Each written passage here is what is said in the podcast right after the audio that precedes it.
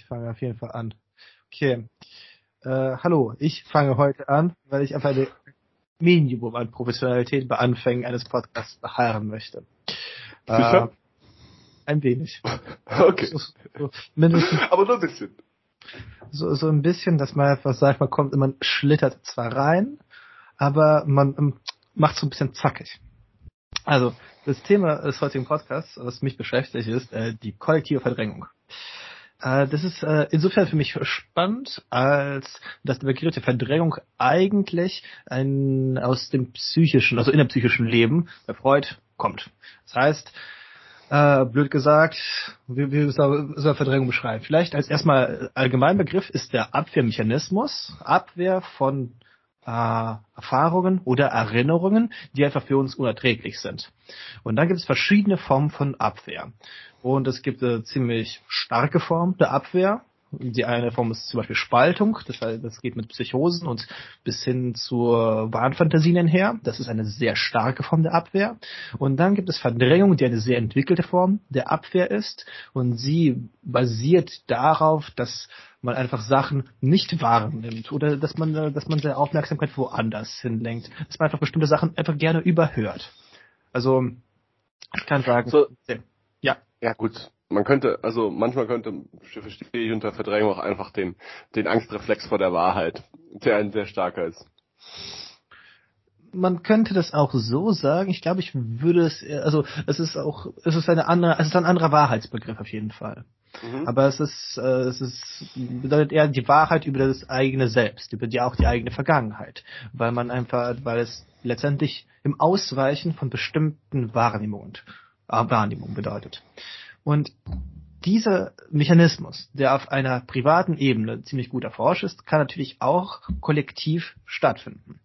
Und das interessiert mich, weil äh, kollektive Verdrängung bedeutet, dass wir als ein Kollektiv, zum Beispiel als Nationalstaat oder als auch ein, Menschen, Menschheitskollektiv bestimmte Sachen einfach aktiv nicht sehen wollen, obwohl wir es doch ähm, vor Augen haben. Also ein klassisches Beispiel ist, es, äh, ist der Nationalsozialismus in Deutschland, also kollektive Verdrängung eines, einer Massenvernichtung und Abschlachtung der eigenen Mitmenschen. Es ist deswegen ein klassisches Beispiel, weil es einfach so stark aufgearbeitet worden ist weil es so stark aufgearbeitet ist, ist das einfach das prägendste Beispiel dafür, wie eine Verdrängung in einer Zeit funktioniert und wie danach über Jahre hinweg es versucht worden ist, nochmal präsent zu machen. Und mich interessiert es heute, weil ich, äh, ich behaupten würde, dass wir mindestens zwei große kollektive Verdrängungen in unserer Zeit haben. Die, oh, krass. Willst du raten? Sag, okay, ich darf raten, ich darf Verdrängungen raten. Bitte. Aber das ist immer gefährlich. Das ist so, wie wenn man bei ersten Dates Studiengänge rät. Ungefähr so funktioniert das. Also, Bitte. Ähm, Verdrängungen raten. Was verdrängen wir? Hm, Sachen, die wir nicht sehen wollen. Als Kollektiv. So, ja, wir sehen sie schon irgendwie, aber wir verdrängen sie so relativ automatisch, würde ich sagen, alles, was mit Umweltverschmutzung zu tun hat. Und also alles mit Umweltverschmutzung, Schrägstrich Klimawandel zu tun hat, war mein erster Guess. Und mein zweiter Guess wäre, was verdrängen wir noch? Ähm, ich glaube, so für Deutschland prinzipiell, das hat sich jetzt vielleicht ein bisschen geändert, aber für Deutschland prinzipiell würde man sagen, die, ähm, das Problem der Gewalt. Das Problem, das, äh, das ist spannend. Da, also äh, ich finde es ziemlich spannend. Also Klimawandel, das müssen wir noch mal ein bisschen ansprechen, weil es ist auf jeden Fall etwas, was kollektiv verdrängt wird. Es ist äh, ein fallender Abgrund in Zeitlupe. Aber was meinst du eigentlich mit dem Problem der Gewalt? Also, äh, das war fand ich ganz interessant, als der Krieg in der Ukraine ausgebrochen war und ich mit unglaublich vielen meiner Kommilitonen darüber gesprochen hatte und unglaublich viele es einfach vollkommen unbegreiflich fanden. So, vollkommen, ist doch vollkommen unmöglich, dass jemand Krieg führt. Wer führt denn heute noch Krieg? Das gibt es ja eigentlich gar nicht. So im Sinne von, dass, das ist einfach in der, quasi in dieser bundesdeutschen pazifistischen Mentalität, die sich insbesondere aus dieser Gegenbildlichkeit der Bundesrepublik, dieser Idee des nie wieder nach dem Militarismus des Ersten und Zweiten Weltkrieges aufgebaut hat. Aus dieser Mentalität heraus haben wir unglaublich, haben wir ein unglaublich starkes Bewusstsein im Sinne von, wir wollen radikale Pazifisten sein. Gewalt ist nie eine Lösung. Gewalt ist in keinem Kontext eine Lösung. Gewalt ist etwas, das wir radikal zur Seite schieben müssen und niemals in irgendeiner Form, in einer wie auch immer vorstellbaren Form zulassen können. Deswegen auch diese unglaubliche Sensibilität für solche Dinge wie strukturelle Gewalt und so weiter, die teilweise ja, nicht immer, manchmal ist sie gerechtfertigt, manchmal ufert sie auch etwas aus. Aber ich glaube, diese Sensibilität kommt von dieser ähm, von dieser, sagen wir ich weiß nicht, ob es eine Verdrängung ist, aber von diesem, doch gewissermaßen die Verdrängung der Gewalt aufgrund der eigenen äh, vorangegangenen Gewalttätigkeit. Spannend. Also ähm, ich hatte, äh, finde diesen Punkt schon, schon richtig zu sagen, dass es eine ähm, Abwehr der Gewalt ist. Aber ich glaube, das, das hat man schon ziemlich auf dem Schirm. Also man, man nimmt es etwas, man nimmt es wahr, setzt sich damit auseinander, bewusst und verurteilt es. Ich, ähm, aber spannenderweise mein zweites Beispiel hat auch etwas mit Krieg zu tun. Nämlich, äh, was man, was man kollektiv verdrängt, ist eine strukturelle Ähnlichkeit zwischen Irakkrieg und dem Ukraine-Krieg. Das, ähm, okay. Ähm, nämlich ein nicht äh, einen völkerrechtswidrigen Einmarsch in ein Land, wo man sagt, dass man es von einem Diktator befreien möchte und wo man letztendlich eine bestimmte, äh, äh, wo man, wo man weiß, dass das auf einer sehr dreisten Lüge basiert. Äh, ich finde es etwas äh, sehr Wichtiges, dass man sowas eingesteht. Also, warum komme ich jetzt gerade auf diese zweite Verdrängung? Äh, die, die, ähm, der Klimawandel ist eine offenkundige Verdrängung, die einfach deswegen immer weniger verdrängt wird und immer wieder versucht, was zu machen. Aber diese Ähnlichkeit zwischen dem Irakkrieg und dem Ukraine-Krieg, bei allen Unterschieden, wird einfach zum Beispiel in, Euro, in Europa sehr wenig thematisiert. Aber es ist der globale Süden, sehr viele Länder in Afrika und Mittelamerika und auch Asien, aus ihrer Sicht, aus ihrer Perspektive äh, sehen diese Kriege ziemlich ähnlich, sind nämlich auf Dominanz aus. Man möchte versuchen, Einflusssphären zu gewinnen. Man ist nicht für die Verteidigung der Demokratie da, sondern damit, dass man eigene Interessen durchsetzt. Das heißt, wir können, ich finde es ganz wichtig, sowas äh, einfach auch zugestehen zu können. Bei aller Differenz zwischen beiden. Also Zelensky ist um keines Willen Saddam Hussein. Also es ist eine ganz andere Geschichte im Sinne von, das ist eine ganz andere Gesellschaft. Das will ich nicht vergleichen. Was ich aber vergleichen möchte, ist, dass es Doppelstandards gibt, mit denen man seine NATO-Partner behandelt. Und nur weil Deutschland und Frankreich nicht beim Irakkrieg mitgemacht hat, heißt es nicht, dass es nicht dies unterstützt hat. Und Deutschland niemals aktiv den Irakkrieg als solches, als ein Unrecht angeklagt, sonst hätte es einfach nicht Rammstein zur Verfügung stellen dürfen für die Angriffe auf äh, äh, irakische Basis, Basen von Deutschland aus. Worauf ich hinaus will, es ist eine kollektive Verdrängung von, sehr, von uns als NATO-Staaten, dass das ein völkerrechtswidriger, ungerechter und einfach brutaler Krieg war, der durch nichts gedeckt ist und der in dieser Ungerechtigkeit und Völkerrechtswidrigkeit aus der Perspektive von nicht beteiligten Staaten des globalen Südens als sehr ähnlich wahrgenommen wird. Hm, kein schlechter Punkt. Ähm, das war also das ist die das ist die erste kollektive Verdrängung oder die zwei oder was ist die andere dann? Also die erste war der Klimawandel und das zweite hm? war die, der, der, diese strukturelle Ähnlichkeit zwischen dem Irakkrieg und dem jetzigen Ukraine-Krieg. Und ich glaube, was okay. mich am meisten fasziniert, die Perspektive, aus der so etwas möglich ist. Wir haben heute eine Weltgemeinschaft und wir sind, und als Weltgemeinschaft verstehen wir so langsam nach und nach immer wieder, dass wir nur einen Planeten haben, dass wir uns darum kümmern müssen und dass wir einfach nicht einfach weitermachen können und endlos ähm, Ressourcen wieder uns bedienen können wie auf einem Buffettisch. Und das ist eine, eine, eine Art von, wir möchten diese Verdrängung aufheben, wir möchten das ins öffentliche Bewusstsein rücken. Und solche Leute wie Last Generation äh, mit den ganzen Klima, äh, Klima, Klimakleberaktionen, sie wirken. Das sorgt dafür, dass wir immer weiter darüber nachdenken und merken, oh mein Gott, dieses 1,5 äh, Grad Ziel ist etwas, das erreicht werden muss, damit wir leben und irgendwie gut leben. Und das ist aber etwas, was letztendlich doch eine gesellschaftliche Konsensfähigkeit hat. Es ist nicht so eine Sache, wo man sofort sagen würde, okay, du pass mal auf dich auf, das ist kein Tabuthema.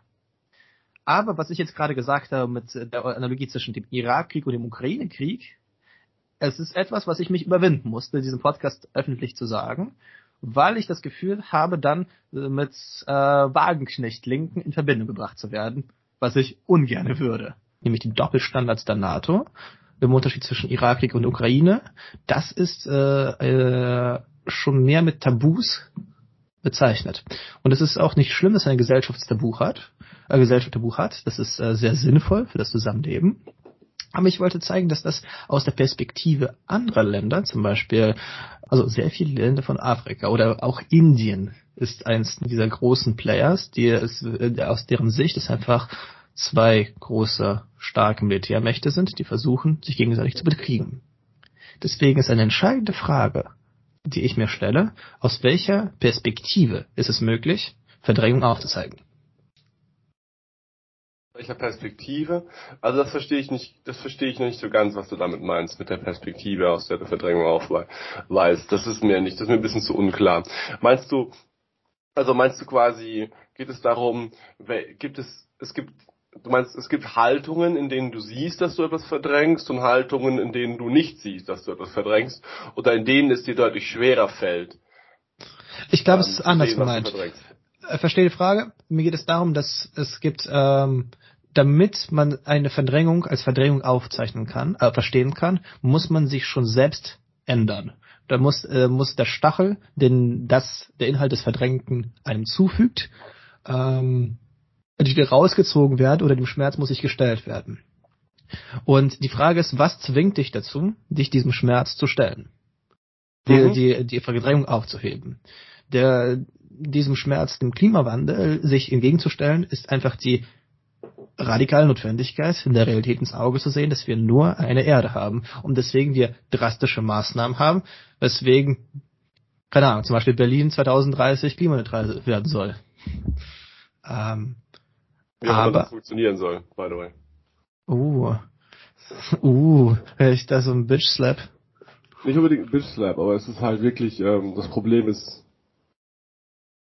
das Problem ist hochkomplex. Ich weiß nicht, wie man eine einzelne Stadt klimaneutral macht im Verhältnis zu allen anderen Städten oder im Verhältnis zu dem ganzen Umland, aus dem sie ihre Ressourcen bezieht und mit den anderen, ganzen anderen Städten, mit denen sie Handel betreibt und die ganzen Sachen. Also allein das Konzept, eine Stadt klimaneutral zu machen, erscheint mir ein bisschen fragwürdig, insofern als ich mich frage, ob dann nicht auch eine Verdrängungsstrategie am Werk ist. So, ist ich möchte sehen, was ist der genaue Plan, das zu tun? Also wie soll das bitte funktionieren? Welche, also welche, ähm, welche Metriken setzt ihr an und welche, welche, welche Aspekte sind dann klimaneutral? Ist das, also da, da sind ja so viele, da sind ja so viele Untersysteme drin, die CO2 produzieren und die alle auf eine ganz verschiedene Art und Weise miteinander interagieren und auch global interagieren in unserer heutigen Welt. Und dann frage ich mich, ähm, okay, wir machen eine Stadt klimaneutral bis 2030, wie soll das denn bitte funktionieren? Oder was heißt das dann genau? Ist dann, wird dann quasi, werden irgendwelche Überschüsse mit irgendwelchen CO2-Zertifikaten kompensiert, wird dann noch ein bisschen Ablasshandel betrieben, oder gibt es dann, werden irgendwelche anderen Überschüsse produziert an äh, erneuerbare Energie, die dann exportiert werden und die für die Verbräuche gerade stehen sollen. Wie bitte soll das funktionieren? Was genau ist die Metrik? Was genau macht die hier? Ist das nicht, ist das ein leeres Versprechen? Was ist das hier? Nein, also sehr gerne. Das ist, das ist eine Form der Aufhebung des Verdrängens. Pass auf. Es geht nicht darum, dass man konkrete Metriken hat. Der, der Antrag ist bewusst so gehalten worden, dass es jetzt nicht genau definiert, was jetzt genau zu tun ist, es geht darum, dass man, äh, dass, äh, dass die ganze Stadt sich verpflichtet, eine Bilanz zu entwickeln, die bei Null ist. Das bedeutet ja, also, es gibt äh, Kraftwerke, die noch äh, vielleicht äh, CO2 in großem Maßstab produzieren werden können. Es gibt natürlich auch Autos, aber es gibt einfach entge genug entgegensteuernde Maßnahmen. Es geht hier um Haltung, die eine Stadt an den Tag legt. Und diese Haltung bedeutet auch, dass man bestimmte Klimaschutzverordnungen auch sehr stark durchsetzen kann, die, viel, die jetzt nicht möglich sind. Dass man sehr viele autofreie Zonen kriegt beispielsweise. Dass man sagt, okay, in dieser Stadt wird einfach sehr viel weniger Auto gefahren Und man kriegt aber dadurch hin, dass man einfach diesen, dass man äh, den öffentlichen Verkehrssektor einfach extremst ausbaut. Das ist ein Beispiel dafür, dass man, äh, dass man mit bestimmten, dass man die Produktionslinien aktiv kontrolliert. Es geht darum, dass man ja, wie du sagst, auch einen gewissen Ablasshandel betreibt. Stimmt. Aber letztendlich geht es darum, dass die Bilanz bei Null ist. Und das finde ich eine sehr eher, das, es geht, und vor allem, es geht um Haltungen. Es geht um Haltungen, die dann aber auch, weil sie als Grundhaltungen in, dann im Gesetz der Stadt verankert sind, auch vor Gericht eingeklagt werden dürfen. Das heißt, dass man sagt, jetzt muss aber jetzt dieses Haus aber nach diesen Vorschriften gebaut werden, denn ansonsten braucht es im Winter mehr Wärmezuschüsse durch Gas. Stimmt, das muss so und so passieren. Ähm, da gibt's auch eine, das, da bin ich einverstanden damit, ähm, mit dem, was du sagst. Prinzipiell das ist aber eine ganz andere Diskussion, das ist eine große Diskussion. Ich glaube, die müssen wir mal gesondert führen. Oder ich würde sie trotzdem mal ansprechen.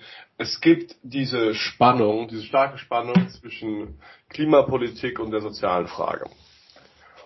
Und das ist auch, also das ist quasi, das ist quasi eine Sache, die im Klimadiskurs gerne verdrängt wird. Du siehst, also zum Beispiel die Steigerung der Energiepreise, die wir jetzt im Ukraine-Krieg gesehen haben, hat oder oder oder fickt ziemlich viele Leute, die kaum Energie, also kaum Geld haben, ziemlich hart und macht macht ihnen das mhm. Leben ziemlich kompliziert. Und sicher, es gibt sicher hunderte, tausende, zehntausende Menschen nur in Deutschland, denen ähm, die von diesem Geschehen ans Existenzminimum gedrückt wurden. Und es ist unglaublich schwer, die ähm, Klimapolitikmaßnahmen, insbesondere die energetischen Maßnahmen, die meistens auch dafür sorgen, dass der ja. Strom zum Beispiel mit der EEG-Umlage ziemlich teuer wurde mhm. und so weiter und so fort, das Menschen zu verklickern, die ähm, jetzt schon Probleme haben, ihre Stromrechnung zu bezahlen oder ihre Gasrechnung und die und die, die, die, das, die das Gespür bekommen oder das Gefühl haben, dass sie dafür zur Kasse gebeten werden, ähm, für Verbräuche, die gar nicht mal bei ihnen am höchsten sind, sondern bei den oberen 10%. So, das ist, das ist, das ist so ein bisschen, also ich würde, möchte nur sagen, dass da steckt ein Potenzial für eine explosive soziale Frage und ein innerer Konflikt drin. Ich persönlich habe mich noch nicht entschieden, welches, welcher dieser beiden Argumente denn die höhere Priorität hat oder ich weiß auch nicht, wie man diese beiden Sachen ineinander integriert. So ein klassischer Klimaaktivist würde mir jetzt sagen, ja, aber am Ende ist die soziale Frage derer doch in der Klimafrage integriert. Aber das Problem ist, das ist sie nicht dass das nicht der Fall ist. Und zwar, also das ist vielleicht in 50 Jahren der Fall, aber die Leute wollen heute was zu fressen haben, ist so ein bisschen der die Aussage. Aber zu fressen ist auch nicht ganz der richtige Ausdruck. Finde ich also die Leute wollen heute nicht das, also die Leute wollen heute nicht vollkommen aus dem gesellschaftlichen Leben ausscheiden oder oder fast vollkommen aus dem gesellschaftlichen Leben ausscheiden, weil sie sich einfach nichts leisten können und vollkommen also und und und, und am unteren Ende herumhängen. Das wollen die Leute nicht tun. Und es gibt diesen und es gibt diese Schmerzgrenze, zu der sie nicht bereit sind zu gehen. Und jetzt die meisten Leute, die diesen Diskurs, den, den Klimadiskurs führen, sind Menschen, denen es finanziell gut genug geht, dass sie mit solchen Sachen umgehen können, mit steigenden Energiepreisen etc. etc. Und da ist eine gewisse, da ist ein gewisses Problem zu sehen. Hm, es gibt Leute, die diesen, die diese, also die diesen Divide so stark aufmachen, dass ich der Meinung bin, dass das einfach als eine Rhetorik verwendet wird, um über die Klimafrage nicht mehr nachzudenken. Und das halte ich für sehr falsch und sehr gefährlich. Ich finde, dass du einfach einen sehr guten Punkt getroffen hast äh, hinsichtlich der kollektiven Verdrängung, also des Tabus. Es ist mir auch äh, schwer zuzugeben, aber ich glaube, du hast recht. Es gibt eine extreme Spannung zwischen ökologischer und sozialer Relevanz. Und es könnte man aber auch sagen, dass es eigentlich eine falsche Gegenüberstellung ist, weil man den Reichtum dann umverteilen müsste, aber es ist nochmal eine weitere Frage. Aber du hast recht, im Sinne von, irgendwie müssen wir die ökologischen Fragen so hinkriegen, dass die sozialen Fragen auch nicht ausscheiden. Zugleich aber, es ist schon ziemlich erstaunlich, wie viele, wie viel produktive Kraft wir eigentlich heute haben. Äh, der Philosoph Sturdeck hat äh, einmal so äh, lakonisch festgestellt, also wenn wir es umrechnen in die Maßstäbe der Spätantike, hat jede einzelne von uns so um die 30 bis 40 Sklaven. Also mhm. wir, haben, wir haben einfach so Waschmaschinen, die für uns waschen. Wir haben, äh, wir haben Spülmaschinen, äh, wir haben Heizung, wir haben warmes Wasser, äh, das uns so auf automatisch kommt. Also und wir fühlen so diesen Anspruch. Also es ist schon gut, dass wir an den Standards der Spätantike gemessen oder an Antike insgesamt, dass wir so na, 30 Sklaven haben sollte. Das ist schon so ein Bürgerrecht. Wir möchten, dass die Technik uns einfach Sklaven verschafft. Und das sind halt auch so creeping äh, also das, das, die, die, das ist ja auch so ein Anspruchscreep. Das, das steigt ja immer höher. Das ist so ein slippery slope. So, wenn wir, wenn wir alle quasi auf dieses Level heben, auf dieses Minimallevel, dann ist das Minimallevel plötzlich das absolut Unerträgliche. Natürlich könnte man immer mit weniger leben. Also, also tatsächlich ist das ein Riesenproblem auch. Und da muss man sich auch fragen, aber so quasi auch sobald man die, dann die gemeinsame gesellschaftliche Entscheidung treffen soll, aber wer soll da unter diesem Minimum leben, damit das für alle funktioniert, dann wird die Frage schwierig. Es ist auf jeden Fall eine höchst brisante Frage. Ich glaube auch, es gibt am Hintergrund noch viel krassere Fragen, nämlich, dass wir einen Diskurs führen darum, ob wir jetzt nicht von der Produktivität nicht nur abkommen, sondern dass wir nicht nur, dass wir die Produktion entschleunigen, dass wir sie nicht mehr so stark machen, sondern dass wir sie eigentlich verlangsamen und runterschrauben. Also dieses böse Wort deindustrialisieren. Die, die, der Diskurs, den man heute führt, ist, ist es nicht gut, wenn wir weniger Schwerindustrie haben. Letzten Endes läuft es darauf hinaus, und zwar global, auf diese Frage. Aber das, du musst, man muss halt sehen, weltgeschichtlich und in der Art und Weise, wie die einzelnen Gesellschaften und Regimes in dieser Welt aufgebaut sind, ist meines Erachtens fast keine Gesellschaft zu so einer Tat bereit. Das stimmt. Nicht auch auch also übrigens auch. Wir, also wir, wir kämpfen da quasi gegen die wir kämpfen da quasi gegen die Entwicklung des Bewusstseins in eigentlich jedem Land. Und wirklich in jedem Land. Also ich schließe keines aus. Mhm. Also es ist tatsächlich ein Riesenproblem, dass wir einfach, äh, dass wir eine Art Mittelschicht geschaffen haben oder in Mittelschicht sind. Wir sind die Mittelschicht auf jeden Fall. Und jeder möchte entweder eine höhere Mittelschicht werden oder oder oder, oder hat Angst, dass er davon abrutscht. Und das und eine, das Bewusstsein der Mittelschicht ist, wir haben schon unsere, unser kleines Glück und und es wird immer bewusst als klein empfunden. Wir haben doch das Minimum für ein gutes Leben. Und aber dieses gute Leben verbraucht extrem viel. Und zwar riesig, ne? Weil man muss, also für das, für das kleine, für das kleine mittelständlerische Glück ist auch, muss auf jeden Fall mal der Urlaub auf dem Ballermann drin sein. Genau, und aber genau. diese Rechnung für den Ballermann. Und das ist der Ballermann, da ist man ja auch schon Prolet. Nein, nein, es muss, es müsste schon mindestens Madeira oder Teneriffa sein, damit man sich so ein bisschen abheben kann, um nicht der Radikalprolet zu sein. Ach, ich glaube, viele würden sich auch damit abgeben, aber ich du glaube, verstehst, was ich meine hier. Ich verstehe sehr gut, was du meinst. Den, ich wollte hier nur den, ich wollte hier nur zeigen, wie das dann, wie das, dieser, dieser absurde Mindeststandard, ja. in den Urlaub fliegen zu können ohne Probleme, wie selbst der hier schon, schon sich weiter, sich weiterentwickelt und davonläuft und zu einem neuen Minimum wird. So, weißt du, ihr könnt mir, ihr könnt, also letzten Endes, es wäre irgendwie absurd, ähm, jedem, jedem, jedem Hartz-IVler sein Recht auf ein Ballermann zuzusprechen, um es mal so zu formulieren. Mhm.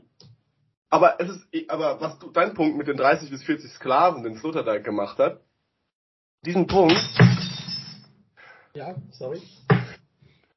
Diesen, diesen Punkt, den kann man diesen kann man quasi in unsere eigene Zukunft transportieren. Du kannst sagen, stell dir vor, wie absurd es wäre, um 1900 zu sagen, jeder hat äh, eine eigene Möglichkeit, hat, hat eine Waschmaschine und eine Spülmaschine und jeder hat mhm. einen Fernseher.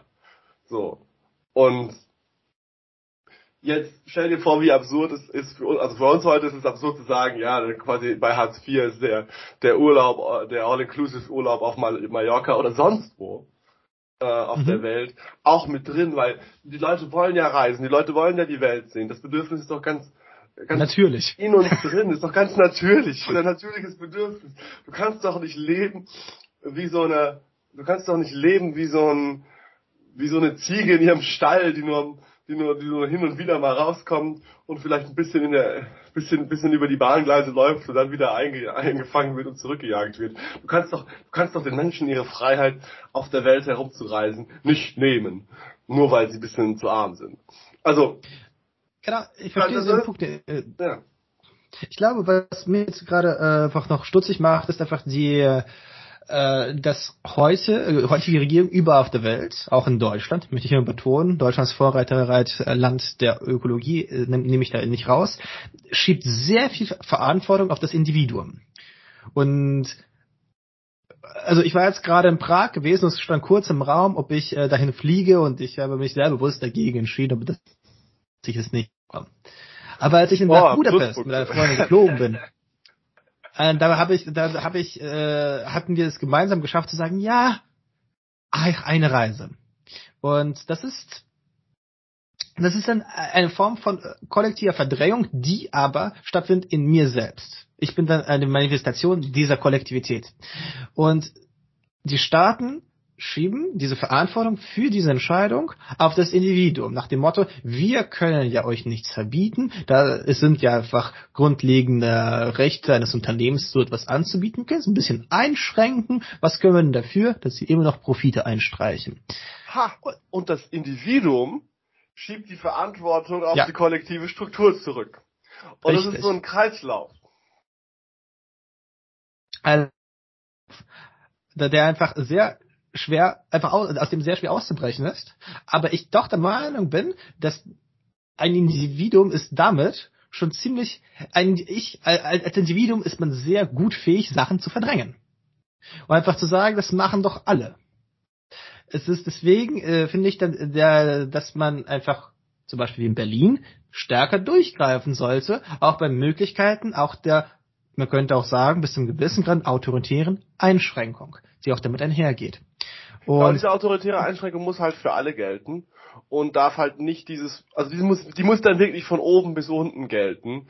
So, weil das, das, das Problem ist dann, so, sonst, sonst finden die Leute auch wieder alle ihre Entschuldigungen und plötzlich, äh, und plötzlich sind diejenigen, die oben an der Leiter in der Gesellschaft stehen, diejenigen, die sich diese Privilegien auf der einen Als oder anderen Seite dann doch noch, dann, dann doch ein, ja. einheimsen. So wie das, so wie sich das alles so wunderschön in den kommunistischen Staaten eingeschlichen hat. Wie Orwell das in seiner Farm der Tiere so wunderschön beschrieben hat, wie die, wie die Schweine erstmal dafür sorgen, dass alles irgendwie gleich sein soll. Ja. Und dann das, dann das Pferd Boxer arbeiten lassen und selber so nach und nach und nach und nach die Regeln so mit so einem leichten, mit so einem, mit so einem leichten, leichten Abhang hinunter die Regeln so verändern, dass am Ende sie alle Macht haben und aussehen wie die ursprünglichen Herrscher, die Menschen. Ja. Also auf jeden Fall. Ich glaube, das ist, äh, ich, ich glaube, deswegen muss einfach die Klärung der ökologischen Frage impliziert auch total die Klärung der sozialen Frage. Also diese Fragen müssen gleichzeitig angegangen werden, äh, damit man extrem, damit man genügend starke ökologische Gesetze durchbringen kann, muss man auf jeden Fall auch dafür sorgen, dass alle daran beteiligt sind. Und nicht einfach alle. Sonst, sonst hast du halt immer dieses Misstrauensding. Also ich meine, der Grund, warum man, warum man ähm, gerade bei Menschen, die ärmer sind, ähm, richtig gut Furore gegen Klimapolitik machen kann, ist, weil sie diese vollständig verständliche und natürliche Angst haben, von den Leuten, die besser situiert sind oder, oder oben diese Entscheidungen treffen, einfach gefickt zu werden, weil sie diese Erfahrung ja dauernd machen. In verschiedensten äh, Varianten des Lebens. Sie machen diese Erfahrung dauernd. Das ist irgendwelche, also kleine Selbstständige, das ist immer mein Thema, ähm, machen dauernd diese Erfahrung, dass für sie Bürokratie und Regeln und abgefahrene Gesetze ja. gelten und Steuerabgaben, die unter den Bedingungen, in denen sie ihr Geschäft führen, keine Ahnung, irgendwas, irgendein kleines Töpferlädchen auf dem Lande, überhaupt nicht wirklich umsetzbar sind. Und die dazu führen, dass das, dass das Geschäft einfach per Default vielleicht gerade mal Subsistenz ist, wo man, also quasi, die, mhm. einfach, sie sind einfach gefangen in, in Regeln und Vorschriften und Aufgaben, die für sie absolut unangemessen sind und die für die aber für die große Industrie und so weiter super funktionieren. Da wird dann nicht angemessen differenziert. Und dann man hat diese Regeln gemacht, damit die Großen nicht bescheißen oder so oder damit damit irgendwie irgendjemand hier nicht nicht zu viel Scheiße baut und so weiter.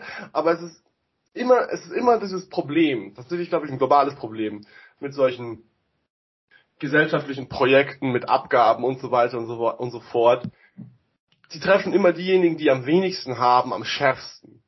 Das ist dieses, dieses Bibelzitat. Ja. Uh, to whom he has will be given, who, what, what, from whom he, who has nothing, from who, he, uh, will be taken. Also, die, die, die, die haben, denen wird gegeben werden und die, die nichts haben, werden noch weiter verloren, verlieren. Denen wird noch mehr genommen werden. Es ist, es ist tatsächlich so. Das ist eine Dynamik, die, glaube ich, auch, es ist so ein bisschen, es ist auch ein bisschen in der Struktur, man könnte so fies sagen, der Welt drin. Ja. Weil wenn du, wenn du halt schon am Arsch bist, dann ist das nächste, ist, ist, ist das eine kleine Last für dich, etwas, das dich zerlegt.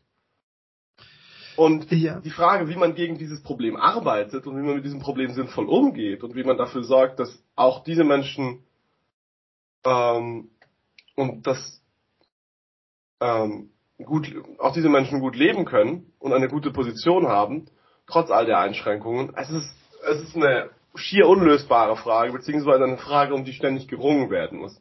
Und ich finde es erstaunlich, und ich finde es immer wieder erstaunlich, wie wenig eigentlich darum gerungen wird und wie, wie sehr, ähm, ja, wie sehr die, die sozial benachteiligten Schichten eigentlich immer als Vehikel benutzt werden, um bestimmte Vorstellungen von Staat und Gesellschaft durchzusetzen, wie es klassischerweise rechte und linke äh, Populisten tun.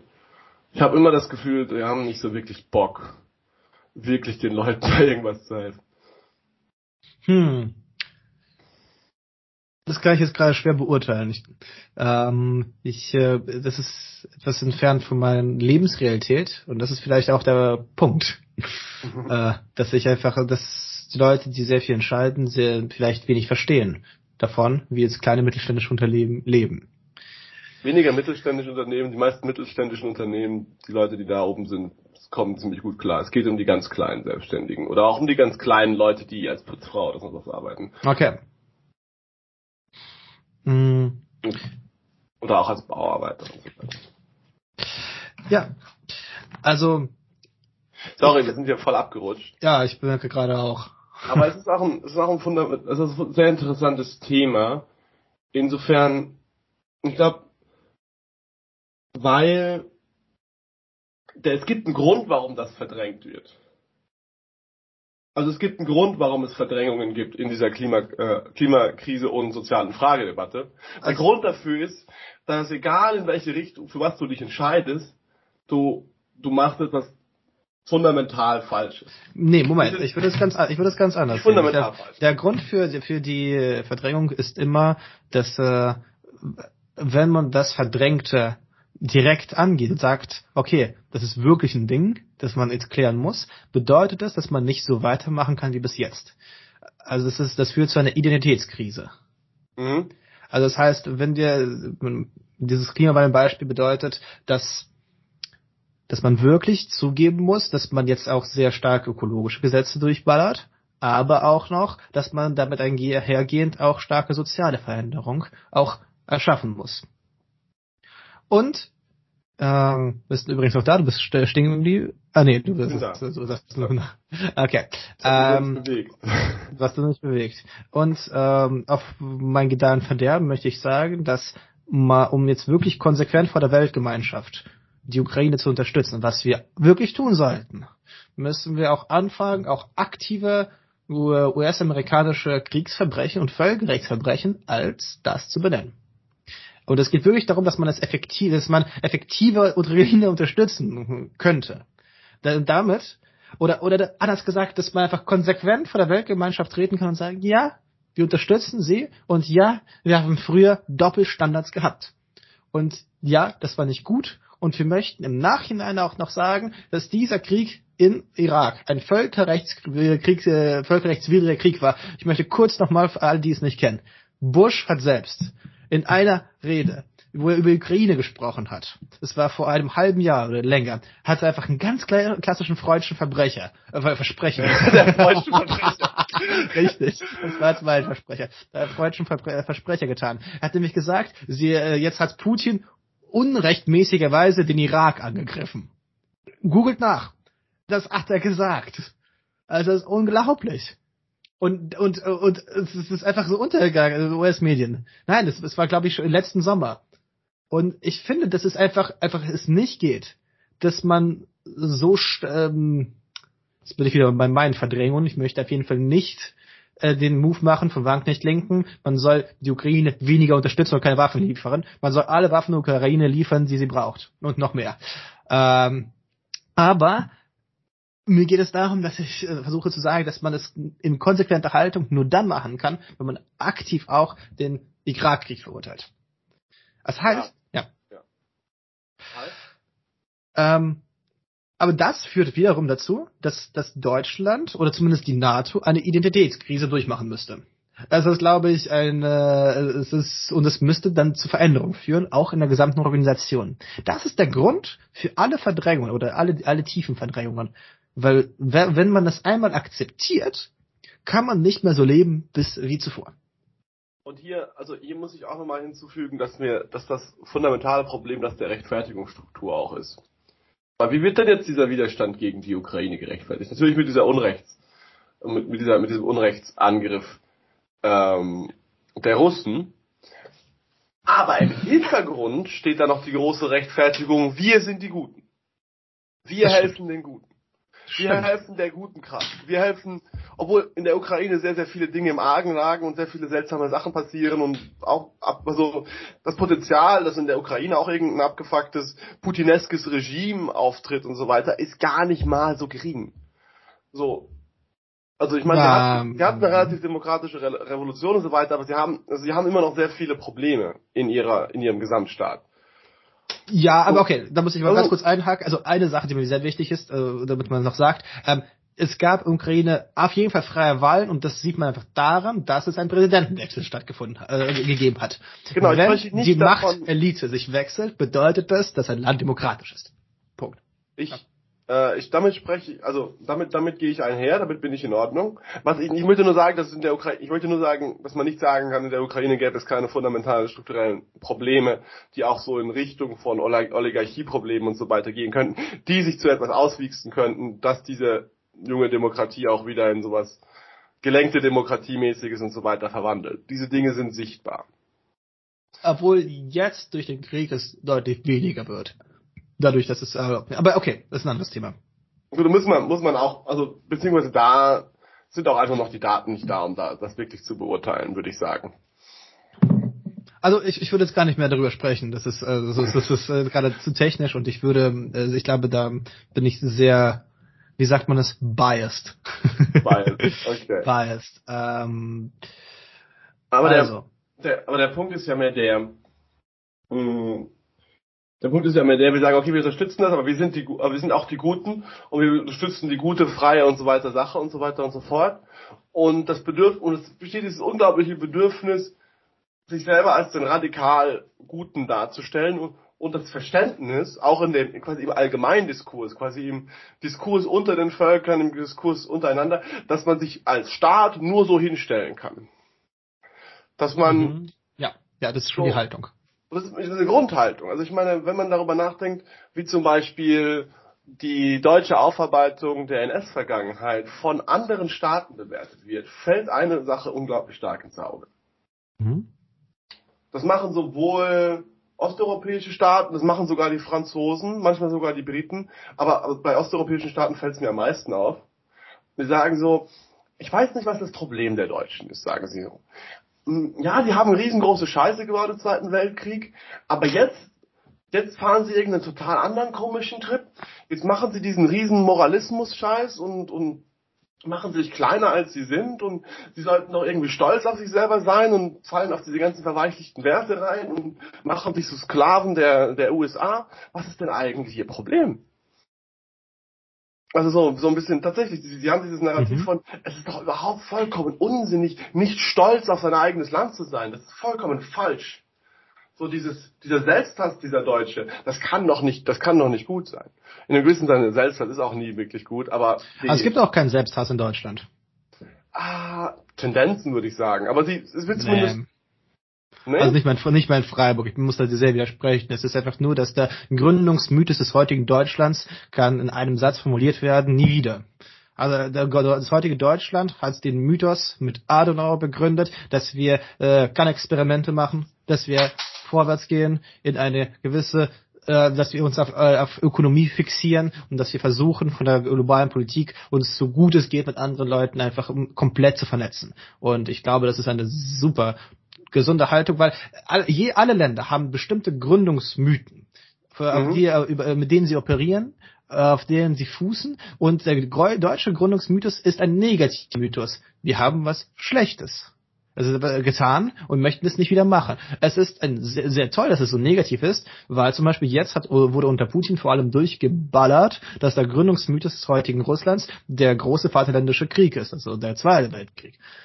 Und das ist einfach ein anderer Mythos. Das ist ein so ein positives, antikes, archaisches Heldenbild des Widerstand leisten gegenüber den Übermacht des Faschisten. Und obgleich es natürlich eine tolle Sache war, dass sie es gemacht haben, diese Glorifizierung führt zu bestimmten schlechten Auswüchsen, während deutscher Gründungsmythos ein negativer Mythos ist. Genau, was ich, was ich eigentlich sagen wollte, ist nicht, dass es, also diese, diese Debatte, Frage, ob inwiefern es, inwiefern dieser negative Gründungsmythos auch die Anlage und die Realität von äh, einem gewissen deutschen, in Anführungszeichen, Selbsthass begründet, ist eine, ist eine Frage, die ich auch nicht wirklich beantworten kann. Aber was auf jeden Fall mir auffällt, ist, dass das in der Rhetorik sehr vieler Kräfte aus dem Aus- und Inland auftritt. Dieser, die, und diese Leute sagen, diese, diese Leute sagen, wenn ihr euch quasi selber an euer, wenn ihr euch quasi selber an eure Wurzel eures Selbstverständnisses geht, wenn ihr davon ausgeht, dass ihr selber schlecht seid an eurer Wurzel, quasi wenn euer Gründungsmythos ein negativer ist, im Sinne von, wir haben das gemacht, dieses Verbrechen, das darf nie wieder sein. Also dieses Verbrechen ist in uns und bei uns, im, im, auch im Negativen. Hm, dann schwächt ihr euch. Und das ist das Narrativ, das oft gebracht wird. Okay. Und dieses Narrativ sorgt, also und diese, diese, dieses Grundverständnis äh, ist dasselbe Grundverständnis, das dafür sorgt, dass Leute dafür, dass Leute davon sprechen wollen, dass sie radikal die immer Guten sind. Das ist, was ich meine.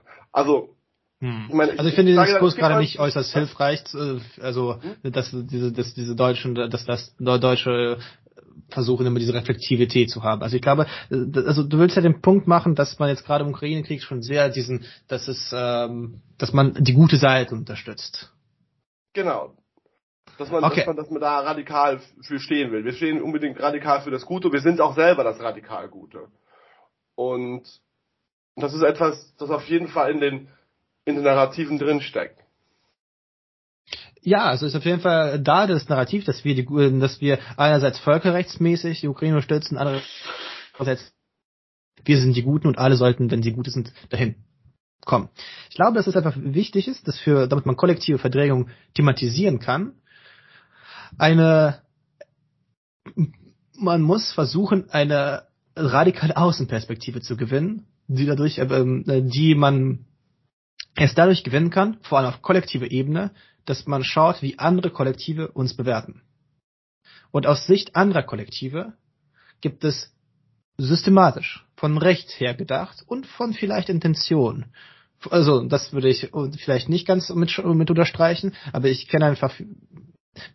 Es geht darum, dass die Struktur des Angriffskriegs in Ukraine und des Angriffskriegs in Irak aus Außenperspektive zu verblüffend ähnlich ist. Und zugleich ist es so, dass da die, die europäischen Staaten so verblüffend vollkommen unterschiedlich darauf reagieren.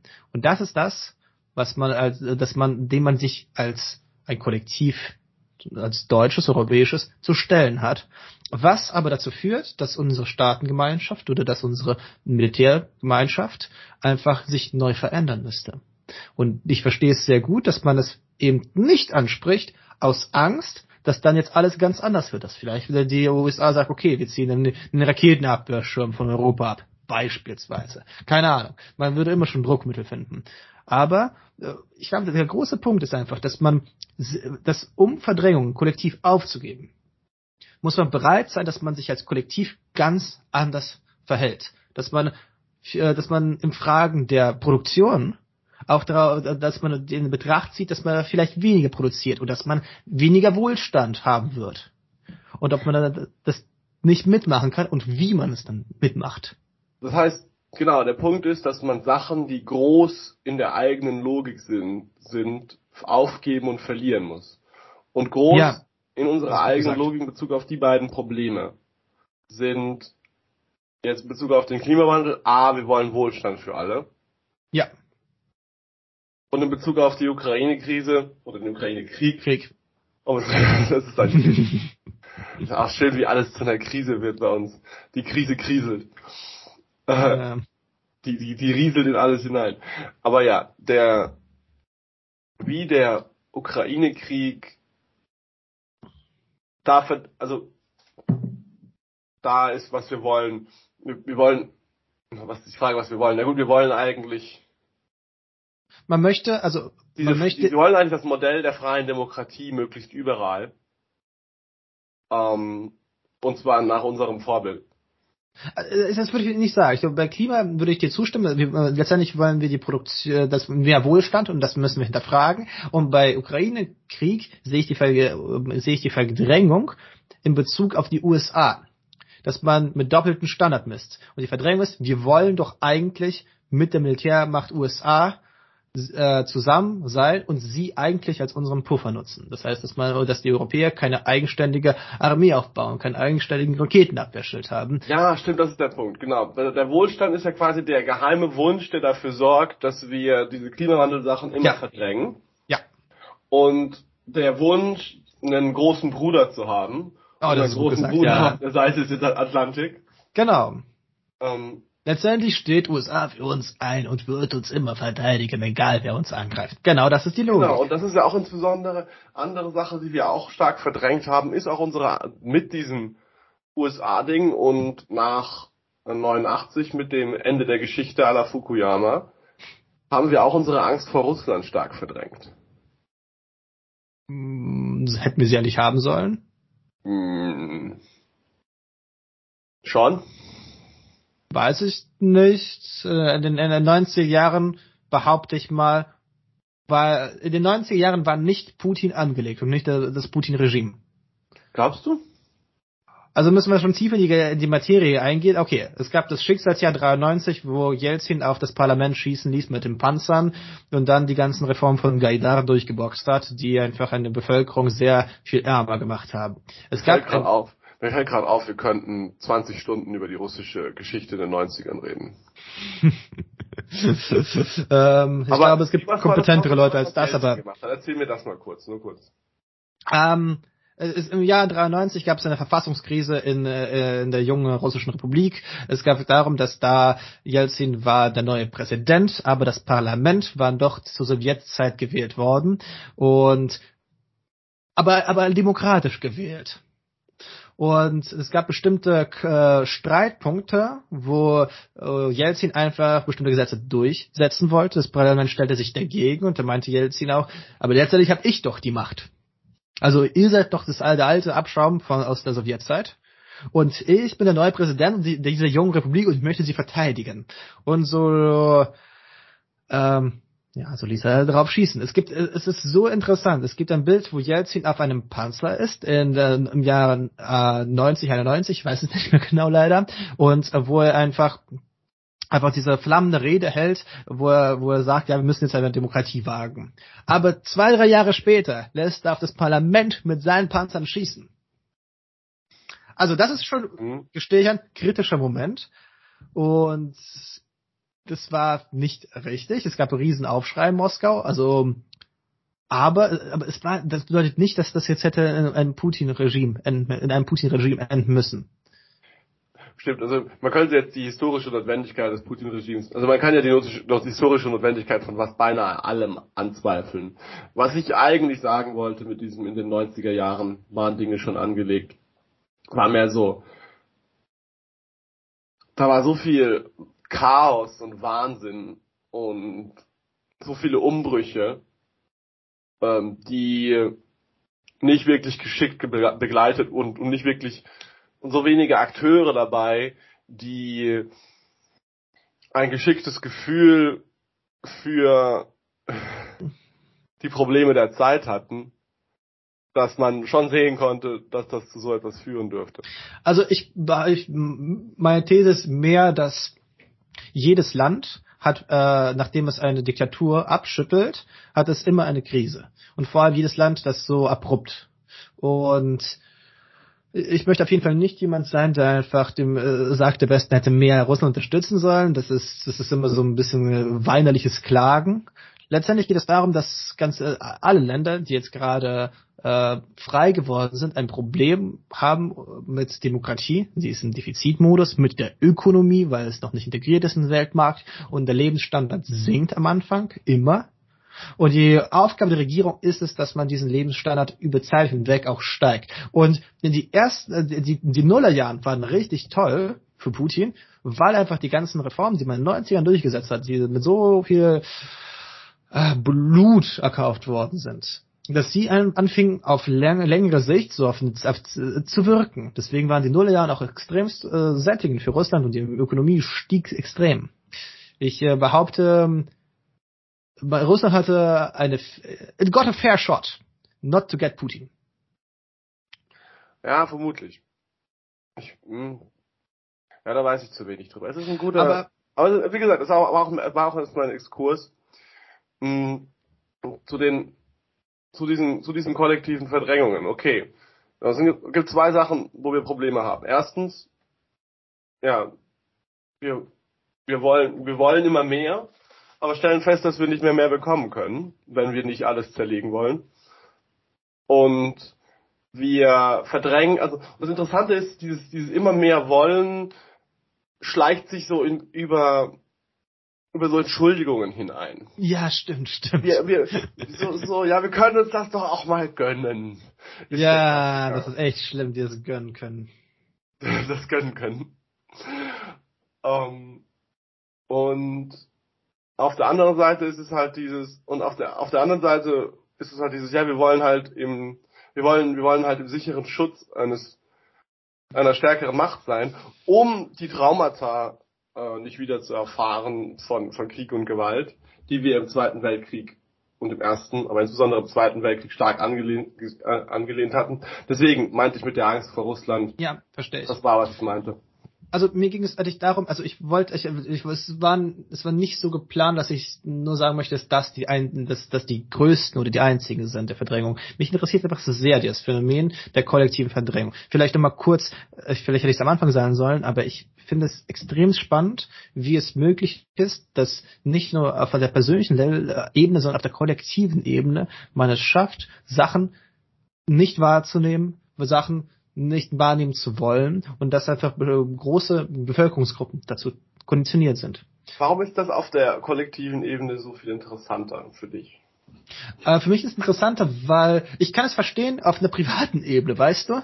Ich verstehe es sehr gut, dass ich nicht irgendwie ein äh, immer wieder, dass ich einfach nicht an meinen schlimmsten, schlimmen Autounfall denken möchte, der mal stattgefunden haben könnte. Also und der und dass ich einfach sage, ich möchte einfach in Ruhe mein Leben leben und nicht die ganze Zeit mit dieses Traum, mit diesem Trauma konfrontiert sein. Ich möchte nicht immer wieder irgendwie gescheiterte Beziehungen neu verarbeiten. Das ist das ist mir einfach zu emotional anstrengend. Aber auf der kollektiven Ebene finde ich es extrem spannend, weil ich finde es wie ist es denn möglich, dass wir als gemeinsame Menschen Angst haben, vor etwas, was wir nicht persönlich erlebt haben. Wie ist es möglich, dass wir einfach äh, Ängste kriegen, dass wir sagen, wir müssen jetzt an Wohlstand? So ein abstraktes Ding einbüßen. Also, ich finde das, finde das gar nicht so, ich finde das gar nicht so unverständlich. Tatsächlich. Weil so Verlustängste sind ziemlich zentral in der Psychologie des Menschen. Mhm. Menschen haben furchtbar Angst davor, Dinge, die sie haben, zu verlieren. Und wenn sie immer mehr haben, haben sie noch mehr Angst davor, Dinge zu verlieren. Das stimmt. Und diese Grundangst, Dinge zu verlieren, insbesondere in einer Welt, die so dynamisch ist wie unsere, wo so viele Sachen so schnell passieren, um mal so ein von diesem klassischen, bescheuerten Polit-Talk dynamisch Hämmern rauszuhauen, der weniger ein Hämmer, Modern und dynamisch. so ein aufblasbarer Lufthammer mit zwei so mit 200 Gramm Gewicht, so ein Lysop-Hammer, wenn, wenn irgendjemand von wenn irgendjemand von euch One Piece liest. Aber ja, der, es ist, es ist, es ist halt, also diese, diese Grundwahrheit ist schon da, dass wir alle haben diese Verlustängste vor, äh, äh, bezüglich unseres eigenen Wohlstandes oder unserer eigenen Situation. Wir alle haben Angst davor, irgendwann ähm, in der in der Gasse zu liegen und da zu verrotten. Und und diese Angst ist es, die uns die, die uns in die Arme dieser Verdrängung treibt. Und wir alle haben Angst davor, von einem übermächtigen Feind äh, angegriffen und über an, angegriffen und überwältigt zu werden und erledigt zu werden. Und insbesondere nicht nur, weil es historische Präzedenzfälle dafür gibt, sondern weil die Angst vor Gewalt von außen auch etwas ist, das sehr stark in unserer Psyche hängt. Insofern, also insofern, ich meine, wir haben, also das ist einfach etwas, das in der Grunderfahrung von uns Menschen, das sind Grundängste, die wir Menschen alle haben und über, auf die wir uns dann auf einer kollektiven Ebene so oder so einigen können, um mit ihr umzugehen. Also quasi, Aber es ist ja halt nicht einige. Diese Narrative, mit denen wir Sachen verdrängen auf der kollektiven Ebene, das, da, da können wir so viel, so aber es ist nicht viel Anklang, weil sie genau es ist weil mir die, zu genau kognitivistisch gedacht. Es ist mir zu, es ist mir zu viel. Ich denke nicht darüber nach, äh, wenn ich, äh, wenn ich äh, sehr vehement unterscheiden möchte. Und das habe ich ganz lange getan. Ich meinte, man könnte es diese, den Irakkrieg und den Ukraine-Krieg niemals vergleichen. Und einfach, es war so emotional klar für mich. Und ich habe einfach, ich habe niemals darüber nachgedacht, dass man, ähm, dass man irgendwie dann den Schutz des großen Bruders USA bräuchte. Natürlich ist, denkt man nicht darüber nach. Aber es ist auch, aber ich würde das sagen, es ist, es ist mir zu, das Unbewusste ist nicht intellektuell, nicht derartig. Mir, ich glaube, der wahre Grund liegt darin, dass das unsere kollektive Identität bedroht die es zugeben. Es geht nicht darum, dass wir Trennungsangst haben. Es ist die Bedrohung unserer kollektiven Identität. Unsere, unserer kollektiven Identität gehört es, dass wir sagen, es gibt auf lange Sicht wohl größeren Wohlstand. Und zur kollektiven Identität bedeutet, dass USA am Ende gar nicht so böse Buben sind, wie wir immer gedacht haben. Nee, ich, ich sehe das halt nicht so stark. Ich sehe das mehr so, dass quasi, ich sehe das mehr so, mehr so, dass es gewisse Dinge gibt, die an unser aller Fäden ziehen können. Nicht an aller, unser aller Fäden gleich stark und auf die gleiche Weise, aber es gibt gewisse Dinge, die die in uns allen so viel Angst oder so viel, so spezifische Reaktionen auslösen, dass solche Verdrängungsreaktionen im Individuum in Kraft treten können. Das ist meine These. Ich würde es nicht so sehen, dass es jetzt um, also man kann das mit dem Angriff auf die kollektive Identität auch so sehen und ich sehe deinen Punkt auch. Aber ich würde mhm. sagen, der stärkere Punkt oder das, was im Wesen passiert, ist eher, es geht um irgendein Phänomen, oh fuck, Putin greift die Ukraine an, wir brauchen, müssen, wir müssen das irgendwie, wir müssen das irgendwie containen, ohne selber in den dritten Weltkrieg reingezogen zu werden. Ich kann mich daran erinnern, wie traumatisierend diese Erfahrung war. Also nicht traumatisierend, aber es war so, ja, ja, wie auch. intens diese Erfahrung war. Dass das jetzt eine Realität ist, mit der man irgendwie umgehen muss. Und dass man dann da ref reflexiv und ohne groß darüber nachzudenken, quasi in die quasi letzten Endes in die, in die amerikanische Kiste greift. In die ich, Verdrängung. Genau, das finde ich sehr plausibel. Ja. Wollen wir langsam jetzt hier aufhören? Ich glaube, wir haben das Wesentliche gesagt. Es war ein sehr politischer Podcast, hat mir aber gefallen. Ja, okay, mir auch. Also es ist ähm, anders als erwartet, äh, möchte ich sagen. Aber es, es, war sehr spaßig, wie es dann vorwärts gegangen ist. Interessant, ja, interessant, by the way, dass sobald, sobald die Verdrängung und kollektives Zusammenbringen Politik dabei rauskommt, könnte man vielleicht auch mal ja. drüber nachdenken. Gut. Dann wünsche ich noch äh, einen angenehmen Tag, weil ich professionell angefangen habe und professionell aufhöre. Was drin passiert, ist nicht so wichtig. Richtig. 这这样